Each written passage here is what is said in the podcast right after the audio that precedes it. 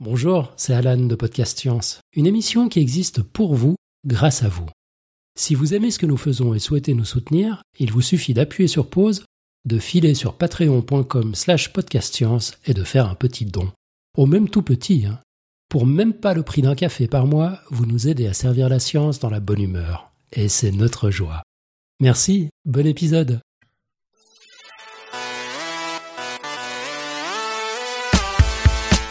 Ce dimanche, à l'occasion de la fête de la science, Podcast Science s'invite au planétarium du Palais de la Découverte pour trois sessions d'émissions radio dessinée. Podcast Science, c'est une émission radio hebdomadaire de vulgarisation scientifique, fusée en live chaque mercredi soir sur le grand Internet mondial. Et le principe des émissions radio dessinées comme aujourd'hui, eh bien pendant une heure, des membres de l'équipe de Podcast Science, des médiateurs du Palais de la Découverte et des invités passionnés ouh et passionnants vont se succéder au micro pour de courtes chroniques sur une thématique commune. Et pourquoi radio dessinée Car tout cela va se faire sous l'œil et le crayon affûté de nos dessinateurs venus croquer en direct les présentations. Vous êtes sur Podcast Science, nous sommes le dimanche 7 octobre. C'est l'épisode 349. Bienvenue dans cette première émission radio dessinée de la saison.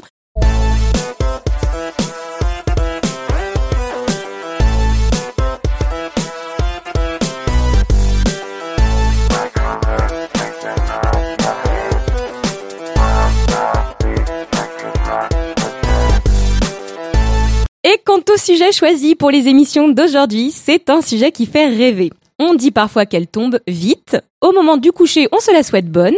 Angoissante pour les phobiques du noir, elle se fait blanche pour les insomniaques. Et aussi beau que soit le jour, irrévocablement elle vient à son tour la nuit. Et pour cet après-midi consacré au thème de la nuit, c'est moi Claire qui ai l'honneur d'avoir le micro tout au long de cette émission pour jouer le rôle de maîtresse de cérémonie et pour vous présenter tous les joyeux contributeurs rêveurs. Donc avec nous cet après-midi, nous avons réuni du podcast Science, du dessinateur, du Palais de la Découverte et des invités passionnés. Il y a donc pour cette seconde session avec moi côté podcast science Tup, Robin, Topo, Pascal et Eléa. Nous avons avec nous comme invité pour cette session Sébastien Carassou, astrophysicien et co-auteur de la chaîne Le Sense of Wonder et nos prodigieux dessinateurs Inti, Mel, Fip, euh, Adrien, Guillaume Monin d'Akenium et Valentine de Science de Comptoir qu'on peut applaudir.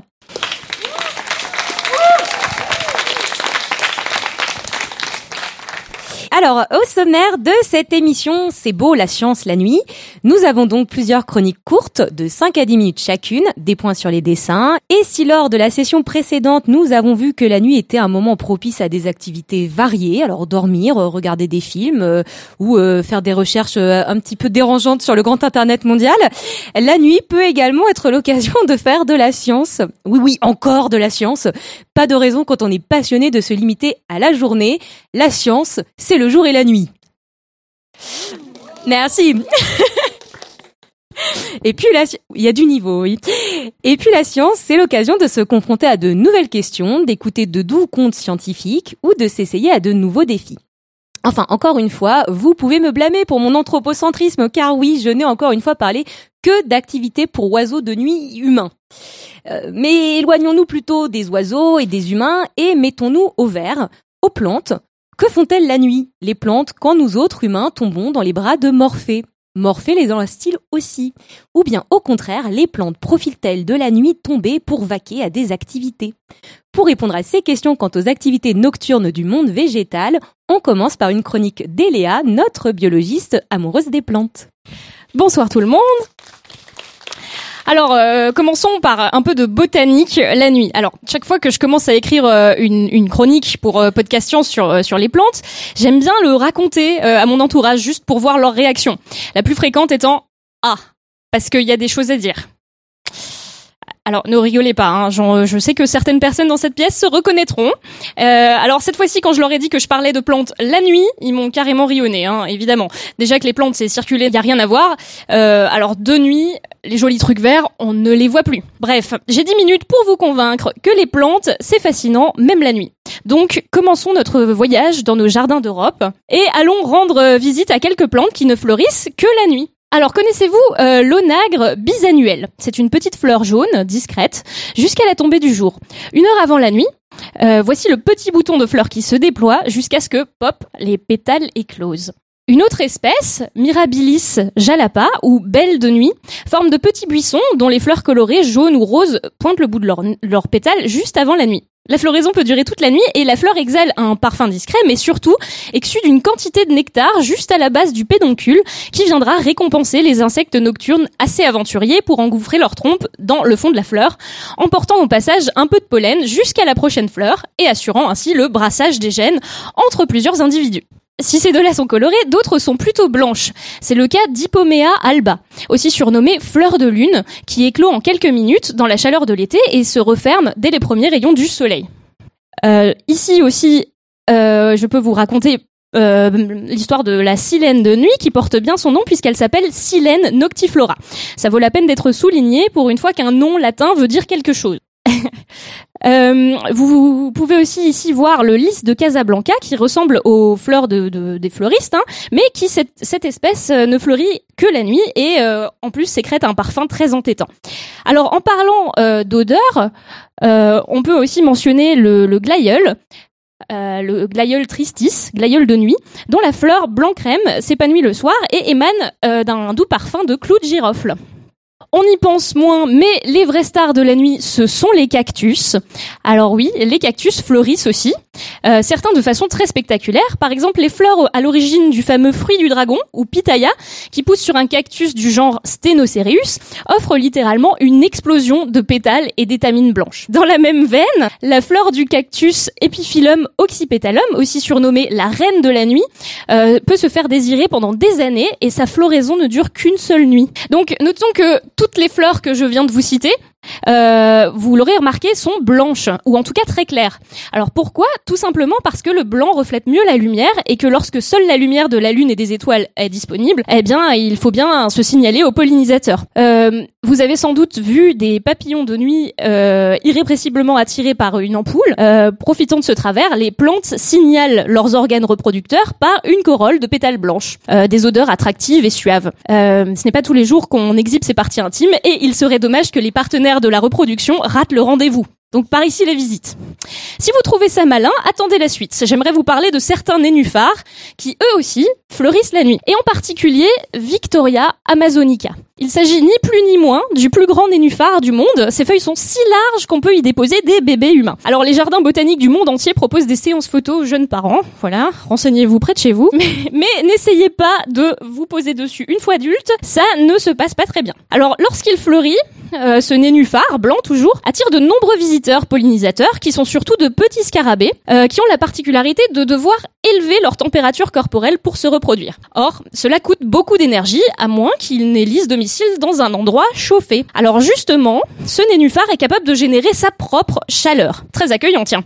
Et cette fleur a une sexualité en deux temps. Le premier soir, la fleur est femelle et connaît un pic intense de chaleur. L'insecte s'installe et le jour venu, il est piégé par la fermeture de la fleur qui refroidit mais reste quand même un peu plus chaude qu'à l'extérieur. Pendant la journée, la plante devient mâle et libère son pollen. L'insecte se débat frénétiquement et se couvre de pollen de la tête aux pieds jusqu'à la réouverture de la fleur qui connaît un deuxième pic de chaleur juste un peu plus faible que le pic précédent. C'est assez pour que le coléoptère choisisse d'élire domicile dans la fleur femelle suivante, un peu plus chaude. Et c'est comme ça, mesdames et messieurs, qu'on brasse des gènes chez le nénuphar géant. Alors, prenons maintenant plus gros, un arbre par exemple, comme euh, au hasard le baobab africain. Euh, que fait-il la nuit? Eh bien, de temps en temps, il produit des énormes fleurs blanches suspendues dans le vide grâce à de très longues tiges. Euh, elles sont très bien visibles puisque blanches, en forme de grosses coupoles et les pétales suintent d'une importante quantité de nectar. Un perchoir parfait pour y accueillir des choses aussi grosses que des chauves-souris par exemple. tête à l'envers,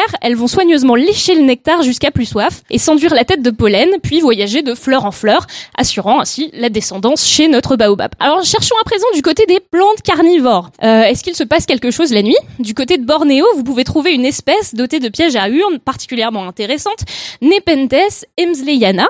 Euh, parfois, on peut voir des chauves-souris forcer l'entrée. Est-elle dévorée? Non, pas du tout. Elle vient juste piquer un roupillon au lever du jour, à l'abri de l'urne. la feuille modifiée a une forme telle que la chauve-souris la repère facilement grâce à son sonar, et en échange du gîte, elle va allègrement déféquer dans la plante, fournissant ainsi des nutriments précieux à la plante carnivore. Mesdames et messieurs, vous avez sous les yeux un authentique modèle de sac de couchage toilette pour chauve-souris. Même Decathlon n'a pas osé. Une autre histoire incroyable concerne une orchidée de Madagascar. En comme c'est ce qui pédalait. Fleur blanche, une fois ouverte, est dotée d'un très long éperon de quelques 30 cm au fond duquel est produit du nectar. Darwin, à l'époque, a postulé que pour qu'une telle structure apparaisse, il fallait qu'elle ait coévolué avec un insecte pollinisateur comme un papillon de nuit par exemple. Baliverne.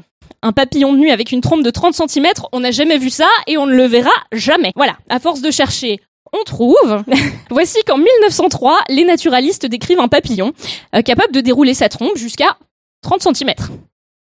Il faudra encore un peu de patience, une petite centaine d'années, pour qu'en 2004, on attrape le fameux papillon en flagrant délit de consommation de nectar. Mais Darwin avait raison depuis le début. Alors il s'en passe des trucs du côté des plantes, la nuit. Hein. Ces interactions et stratégies montrent bien que ces organismes sont tout à fait adaptés à notre planète, de jour comme de nuit. Si on prend un peu de hauteur et qu'on pense à des choses moins terre à terre, de nombreux botanistes expliquent dans, dans leurs livres et nous rappellent que euh, si des extraterrestres devaient étudier la Terre de loin, ils penseraient sans doute que les plantes sont les êtres les plus évolués entre guillemets puisqu'ils ont colonisé quasiment toute la surface émergée. La planète bleue dans l'immensité de la grande nuit n'est pas que bleue, elle est verte. Et si on allait encore plus loin, qu'est-ce qui se passe ailleurs? L'ailleurs avec un, grand A. Avant de pouvoir voyager suffisamment loin pour chercher d'autres formes de vie, il faut résoudre un petit détail. Un tout petit détail, comment nourrir un, un équipage d'astronautes?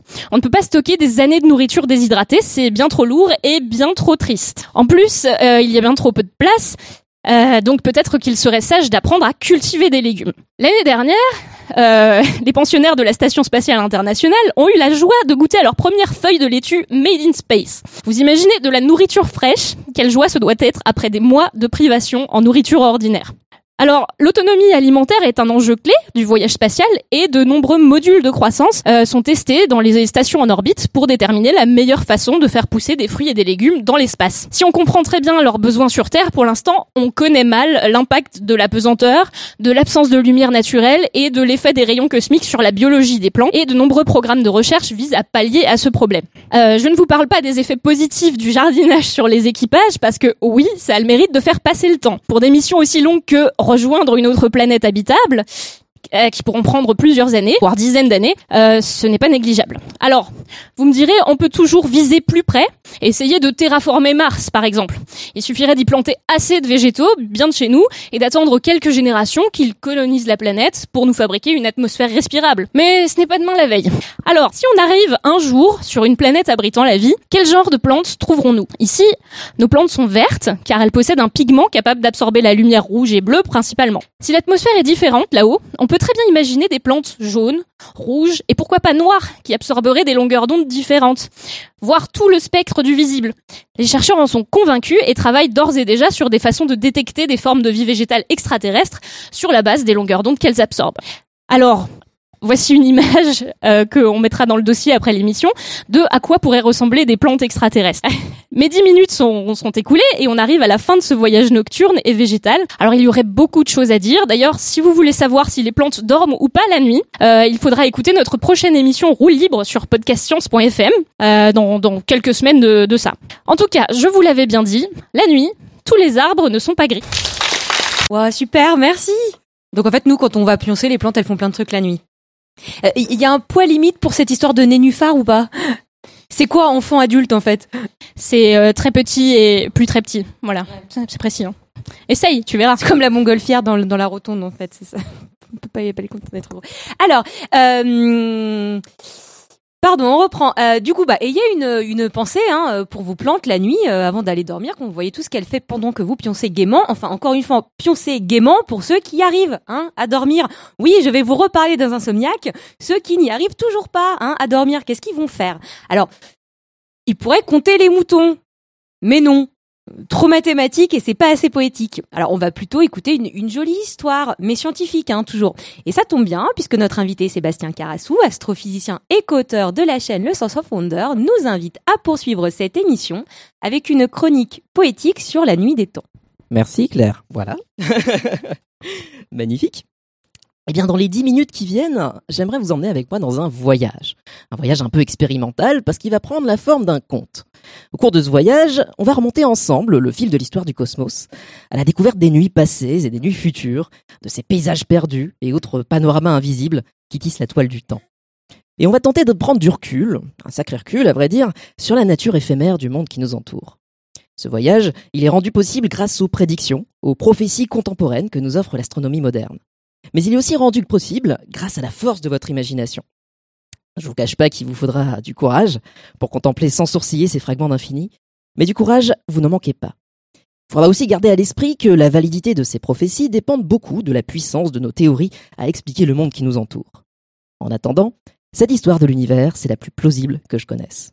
Alors ouvrez grand vos oreilles et partons ensemble à la découverte de ces nuits d'autres temps. Il était une nuit qui brillait plus que le jour. C'était il y a fort longtemps, lorsque le cœur du cosmos battait pour la première fois. Je vous parle d'un temps que les moins de 13,7 milliards d'années ne peuvent pas connaître. Un temps où tout était plus petit, jusqu'aux distances mêmes.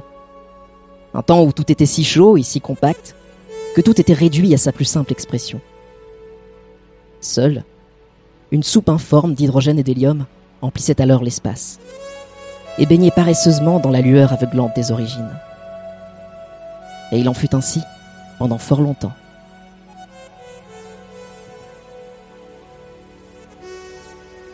Il était une nuit plongée dans les ténèbres. Des centaines de millions d'années s'étaient écoulées depuis la naissance du cosmos. La lueur des origines avait depuis bien longtemps perdu de son éclat. Elle avait tant refroidi qu'elle était devenue invisible à nos yeux. Aucune étoile ne tapissait encore le ciel. Le cosmos était entré dans ses âges les plus sombres. Mais dans l'insondable abysse, des forces invisibles modelaient l'univers. La soupe cosmique d'hydrogène et d'hélium était en effet remplie de grumeaux. Ces grumeaux, légèrement plus denses que leur voisinage, s'étaient mis à attirer vers eux les grumeaux alentours, sous l'action de leur gravité. Plus ces grumeaux étaient massifs, et plus leur pouvoir d'attraction était grand. Il faudrait vivre des millions de vies pour admirer la, valse invisible des grumeaux cosmiques. Mais après des centaines de millions d'années passées à danser et à s'agréger, certains de ces grumeaux étaient devenus si gros qu'ils se mirent à enfanter des étoiles. Nés grumeaux de gaz, ils étaient devenus galaxies le paysage d'un noir d'encre laissa progressivement place à une vision familière. Celle d'un ciel, constellé de milliards de soleils. Une aube nouvelle s'était levée sur l'univers. Une aube cosmique qui mit fin aux âges sombres.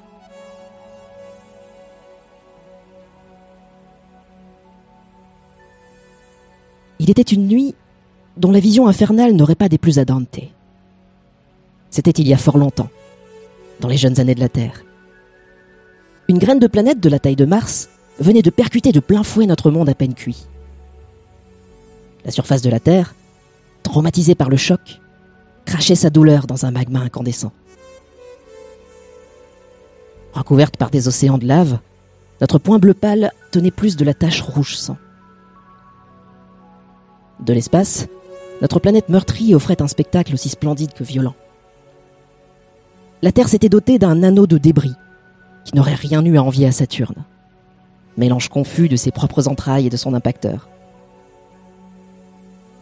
De cet anneau de débris naquit notre Lune, modelée par la main invisible de la gravité. La jeune Lune était alors bien plus proche de notre planète qu'elle ne l'est aujourd'hui.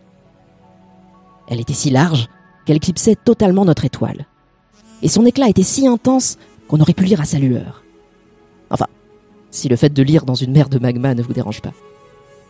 Chaque centimètre carré de ce paysage chaotique semblait en effet crier ⁇ Vous qui entrez, abandonnez toute espérance !⁇ Mais le temps fit des merveilles. Et lorsqu'il eut refroidi la surface de la Terre, et que l'eau eut remplacé la lave, la vie trouva un chemin.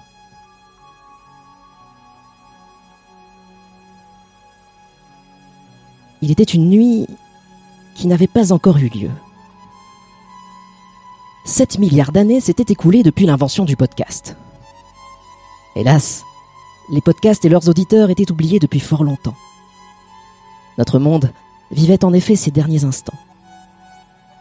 Des milliards d'années durant, l'éclat du soleil n'avait cessé d'augmenter. Lentement, mais inexorablement. Et cet éclat, qui avait jadis permis à la vie d'émerger, avait transformé notre monde en fournaise. Des milliards d'années durant, la vie s'était battue. Luttant sans cesse pour s'adapter à des environnements toujours plus extrêmes. Mais même la vie avait fini par trouver ses limites. La surface de la Terre offrait un spectacle de désolation totale.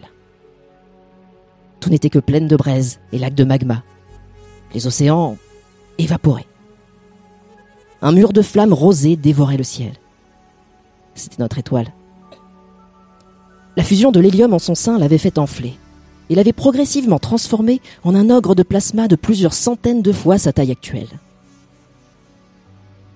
Attiré par son étoile comme un papillon de nuit par la flamme d'une torche, la Terre pénétra, lentement et sans broncher, dans le mur de flammes.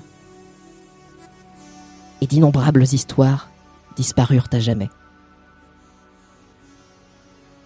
Quelques années plus tard, abrités par la chaleur d'une autre étoile, les descendants des humains contemplaient avec nostalgie, à travers l'œil de leur télescope, les derniers instants du monde qui avait vu naître leurs ancêtres.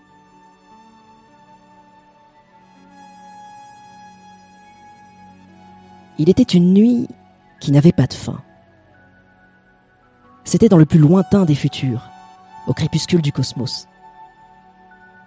Les étoiles les plus massives avaient disparu depuis bien longtemps et avaient laissé place aux étoiles bien moins massives que notre Soleil, qui brûlaient leur carburant de manière parcimonieuse. Des milliers de milliards d'années durant, la vie avait prospéré autour de ces étoiles, baignées par leur lueur infrarouge. Combien de sociétés peuplèrent ces systèmes stellaires? Combien de civilisations émergèrent de ces sociétés? Combien d'utopies, échouées ou réussies? Combien d'empires aveugles à leur propre destruction? Combien d'écocides De planètes vidées de leurs ressources? Combien de religions aux convictions inébranlables, promettant l'exaltation éternelle de quelques peuples élus? Combien de migrants interstellaires à la recherche d'une nouvelle Terre? Nul ne saurait l'affirmer. En vérité, leur vanité n'avait pour limite que l'énergie de leurs étoiles. Et les étoiles ne sont pas éternelles. La mort du dernier soleil sonna le chant du cygne d'un univers en déclin. Et le ciel étiolé, jonché de cadavres stellaires, entra dans sa nuit la plus longue.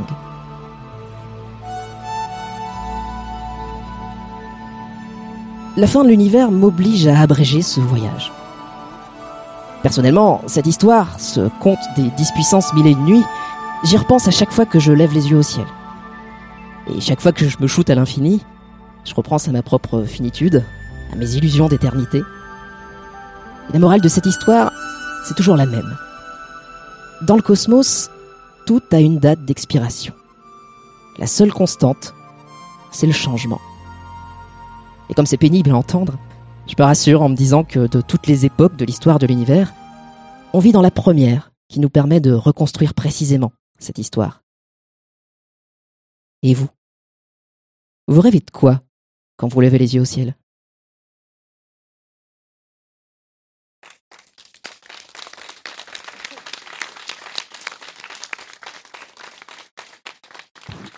Pardon, c'est dur de redémarrer derrière ça.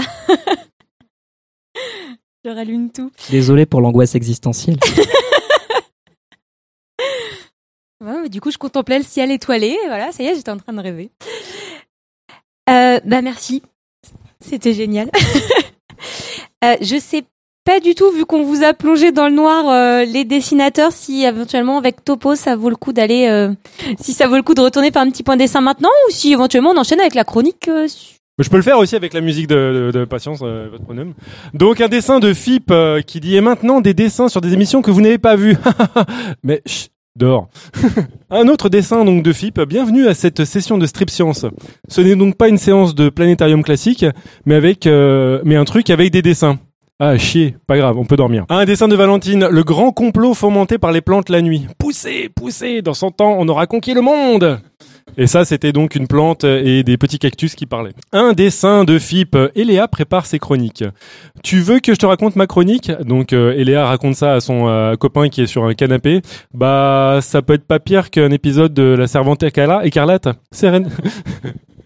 Serenano. Un dessin donc de Mel qui représente euh, donc euh, Eléa qui dit euh, la nuit on peut faire plein de choses, dormir, lire, penser, faire de la bota et Fib qui finit Nick. Un dessin de Fib je crois. Euh, pourquoi les fleurs éclosent la nuit? Pour les abeilles insomniaques qui- ont tout fini Netflix. donc c'était une abeille qui cherchait une fleur. Alors, euh, si je ne m'abuse, c'est un dessin de Guillaume Monin avec non, c'est Lucie, pardon, avec Batman qui se trouve euh, dans une plante, un Nepenthes. Euh, Alfred, j'ai un nouveau bat sac de couchage. J'espère que ça ne fait pas bat WC. Un dessin de Mel. Regardez, regardez, c'est ma bille. Non, c'est ma fleur. Donc c'est une fleur qui, qui ouvre son euh, son cabas pour euh, montrer bah c'est parti hein, intime. Un dessin de Valentine qui représente un pape qui dit en général les plantes qui fleurissent la nuit sont blanches. La vérité sur le pape François. Un dessin donc de Philippe avec euh, un lapin qui est déguisé et qui est euh, caché derrière euh, un buisson et on voit son érection qui dépasse. Qui je suis? Une fleur de baobab. Je veux pas le savoir. Les draps de ma mère putain. Un dessin de Mel avec une fleur qui est visitée par un papillon. Oh oui, oh oui, enfonce-moi ton éperon de 30 cm. La vie sexuelle des plantes dans la nuit. On avait dit que c'était fermé au moins de 15 ans ici, hein, donc je sais pas qui euh, a laissé entrer des enfants. Euh, donc euh, Guillaume Monin, euh, tu sens une drôle d'odeur C'est ma floraison nocturne. Donc euh, un couple dans un lit qui fait cette réflexion. Un dessin de FIP, chérie, tu veux tester mon module de croissance? Non. Non, non, non, non, non, non, non, non. Et un autre. Un autre dessin de Valentine avec euh, Batman qui est en train de visiter un autre, euh, un autre Nepenthes, une plante euh, en forme de bac de couchage, mais ce- cependant celui-ci est occupé. Bah, on peut les féliciter. Eh ben, Bravo ouais. aux dessinateurs. Ah ouais, un grand merci, un grand bravo aux dessinateurs qui, je rappelle, croquent en direct les présentations et qui en plus, euh, bah, challenge supplémentaire aujourd'hui le font pratiquement dans le noir. Hein, voilà. Et euh, être plongé dans le noir, eh ben c'est pas une difficulté qui les a effrayés. De même que ça n'a pas non plus intimidé Robin à côté de moi, parce que faire des maths dans le noir, facile. Robin aussi a jugé que c'était facile. Alors euh, pour faire grimper un peu le challenge en plus, dans sa chronique mathématique qui va suivre, il a quand même décidé d'explorer la dimension 4 dans le noir. Ça ne va pas faire mal. Les objets mathématiques sont abstraits. Soit. Il est donc difficile de se les représenter. D'où sans doute le fait que l'on ferme les yeux pour mieux réfléchir. André Lichnerowitz, mathématicien français du XXe siècle, pardon pour lui, allait même jusqu'à affirmer qu'il était très difficile de différencier un, un mathématicien qui dort d'un mathématicien qui travaille. Alors, poussons le concept jusqu'au bout, éteignons les lumières et plongeons-nous dans la nuit, s'il vous plaît. Complète, j'ai même pas d'étoile au-dessus de moi. Et la quatrième dimension. C'est l'exemple type du concept irreprésentable. Alors, si vous demandez à un matheux, il dira que c'est très simple, il suffit de prendre un espace de dimension n et on prend n égale à 4. Certes, c'est tout à fait vrai, j'approuve, mais comme là, il n'y a pas que des matheux dans cette salle, je sens que cette blague douteuse ne va pas bien passer. Alors, tentons autre chose. Des dimensions différentes, ce sont tout simplement des valeurs indépendantes les unes des autres, pouvant varier seules ou ensemble. Écoutons un grand air de musique.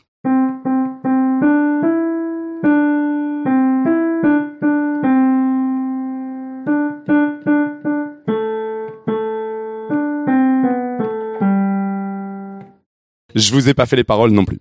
Alors, quelle est la dimension d'une note de musique dans cette œuvre bien connue? Il y a bien sûr sa hauteur, le fait qu'elle soit grave ou aiguë. Donc, voici un premier axe, euh, une première dimension, c'est la dimension du grave vers l'aigu sur lequel on peut se promener. On se promène sur l'axe, ça va faire quelque chose comme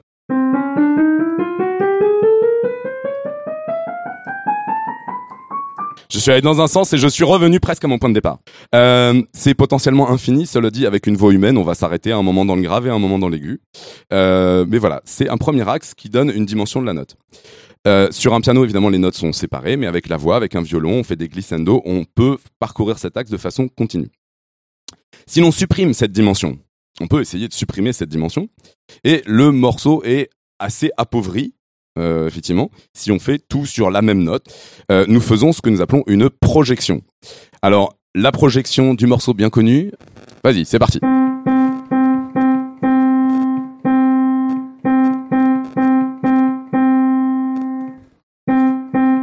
Ok, tout le monde reconnaît? On est d'accord que le morceau est nettement moins intéressant sous cette forme.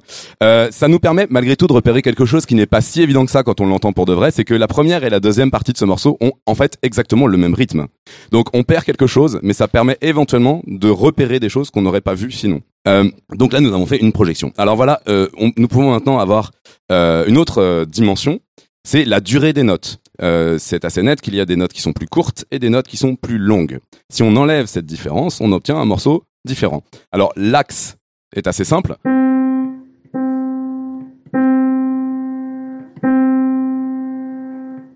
On se promène sur l'axe de la durée des notes, on a des notes de plus en plus longues et dans l'autre sens évidemment de plus en plus courtes. Si on supprime cette dimension, ça veut dire que toutes les notes vont avoir exactement la même durée. Le morceau sera donc un peu moins intéressant.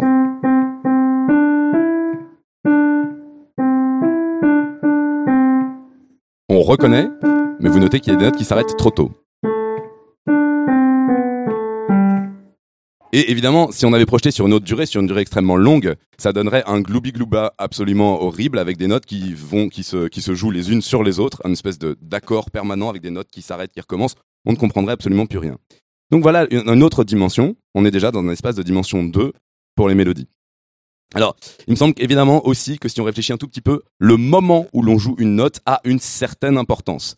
C'est-à-dire que, alors on ne peut pas faire entendre l'axe sur lequel on se promène, c'est tout bêtement l'axe du, du temps. Euh, et euh, donc on joue, une note au bout d'une seconde au bout de 10 secondes. Évidemment, le résultat ne sera pas le même. J'espère que tout le monde en conviendra. Si on supprime cette dimension, le morceau va effectivement ressembler à ce qu'on va entendre. Et notez donc c'est moins intéressant. hein. Alors on peut avoir directement toutes les notes qui ont été utilisées, ce qui peut amener quand même des informations. Pour les experts, euh, on peut parler de si ça module ou pas, est-ce que ça donne un accord bien ou est-ce que ça donne un accord bizarre parce qu'en fait euh, les notes ne vont pas toutes bien ensemble. Et vous pouvez aussi noter que les notes n'ayant pas toutes la même durée, l'accord a des notes qui s'arrêtent plus tôt et des notes qui s'arrêtent plus tard. On a projeté ah, suivant la direction du temps, mais toutes les autres dimensions du morceau euh, continuent à exister. Euh, donc il est possible évidemment de parcourir des axes en biais. hein. On peut on peut parcourir les axes comme je l'ai fait, mais on peut aussi parcourir en biais. Par exemple, aller d'une note qui irait de très grave et long à très aigu et très court, ou tout tout tout autre parcours que vous pouvez imaginer.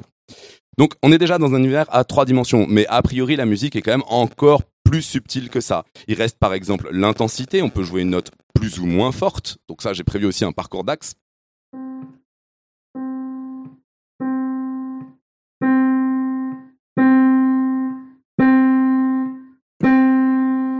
Dans les autres dimensions, il y a évidemment le timbre. Euh, alors pour le- les gens qui ne sont pas au courant, le timbre c'est ce qui différencie le son de différents instruments. Le son d'un piano et le son d'une voix ou d'un violon ne sont pas les mêmes, et donc on peut jouer une même note avec ces instruments. Il y a une dimension nouvelle qui est quel est le, timbre que l'on utilise. Euh, des recherches euh, réalisées par des chercheurs en musique et en, informatique et en acoustique ont également été menées qui montrent que l'attaque, le tout début de la note, est déterminant pour savoir identifier quel instrument joue. Ce qu'ils ont euh, fait comme expérience, c'est qu'ils ont trituré à l'aide d'un logiciel de son, un son de piano par exemple, et ils ont remplacé juste le tout tout tout début, une microseconde, par une attaque de trompette. Et tout le monde entend une trompette alors que le timbre est celui d'un piano. Donc voici encore une nouvelle dimension. L'attaque de la note fait qu'on n'entendra pas la même note. Euh, dans un livre très sérieux de musicologie, alors pour ceux qui me connaissent, ça ne les étonnera pas, dont j'ai rigoureusement oublié le nom, la plupart du contenu et l'auteur. Euh, Celui-ci présente, mais que j'ai lu quand même, hein, donc euh, et je me rappelle de ça. L'auteur, donc un musicologue, pas du tout un mathématicien, euh, présente une note de musique comme appartenant à un espace à huit dimensions l'attaque, le timbre, la hauteur, l'intensité, la durée, ainsi que les trois dimensions spatiales, les trois coordonnées spatiales, puisqu'évidemment on ne perçoit pas un son de la même façon suivant l'endroit d'où il nous parvient. J'approuve. Euh, je signale que c'est beaucoup trop simpliste puisque, en toute rigueur, le timbre n'a pas qu'une seule dimension, mais plutôt une infinité d'un point de vue rigoureux, d'un point de vue physicien. Il n'est pas clair du tout qu'on puisse ranger les timbres les uns à côté des autres dans un ordre logique. Est-ce que ça a un sens de dire que le son du piano est entre celui euh, de la trompette et celui de la cornemuse? J'en doute fort. Donc, on n'a pas forcément un ordre comme ça qui permet de passer continuellement d'un timbre à un autre sur une seule dimension. A priori, c'est plutôt un espace à plusieurs dimensions lui-même, ce qui nous met dans une, un monde à dimension vraiment énorme. Euh, toutes ces dimensions permettent de, de- d'explorer les œuvres en multipliant des projections qui nous permettent d'apprendre des choses, comme je vous ai montré tout à l'heure sur euh, Au clair de la lune. euh, suivant des axes de base ou en biais, et on peut se poser des questions, par exemple, dans une œuvre, un style de compositeur, est-ce que les notes plus longues sont généralement plus graves, plus fortes ou pas? Euh, Est-ce que le timbre de la contrebasse se retrouve plus fréquemment dans les notes graves que celui du pipeau? La question mérite d'être posée. Euh, donc a priori ça c'est évidemment on sait, mais euh, il y a certaines de questions pour lesquelles on peut ne pas avoir de réponse évidente. Et par exemple, ce type d'étude permet éventuellement de reconnaître automatiquement des styles de composition, voire des compositeurs, donc d'étudier la musique d'un point de vue un peu scientifique. Finissons avec une œuvre un tout petit peu plus intéressante que celle qu'on a étudiée jusqu'ici. C'est une œuvre de Ravel que nous allons écouter.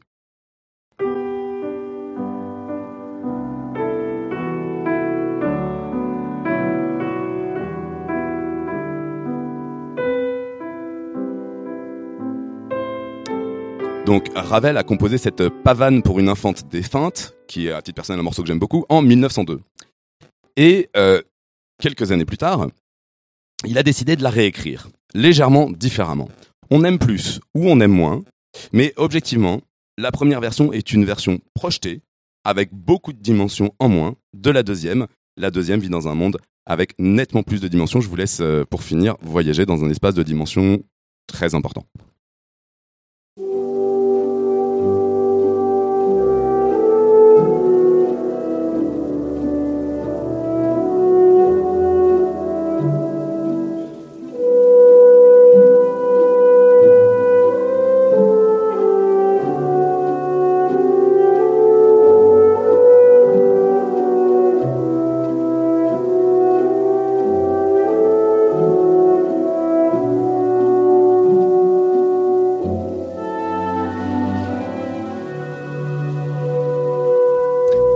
Pas écouter les 6 minutes, sinon on va déborder.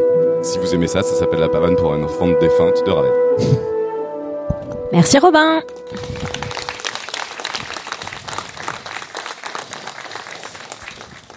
Et alors, avant de finir cette émission, on va refaire un petit point euh, dessin avec euh, Topo. Alors un dessin de Philippe qui représente Eléa qui dit il y a des gens qui m'ont applaudi. du calme Eléa, du calme Eléa. Quand est-ce qu'on mange Un dessin de Philippe réalisé dans le noir, je vais essayer de déchiffrer la soupe euh, cosmique euh, dessinée à l'aveugle. Je crois. Un autre dessin de Philippe, toujours représenté dans la...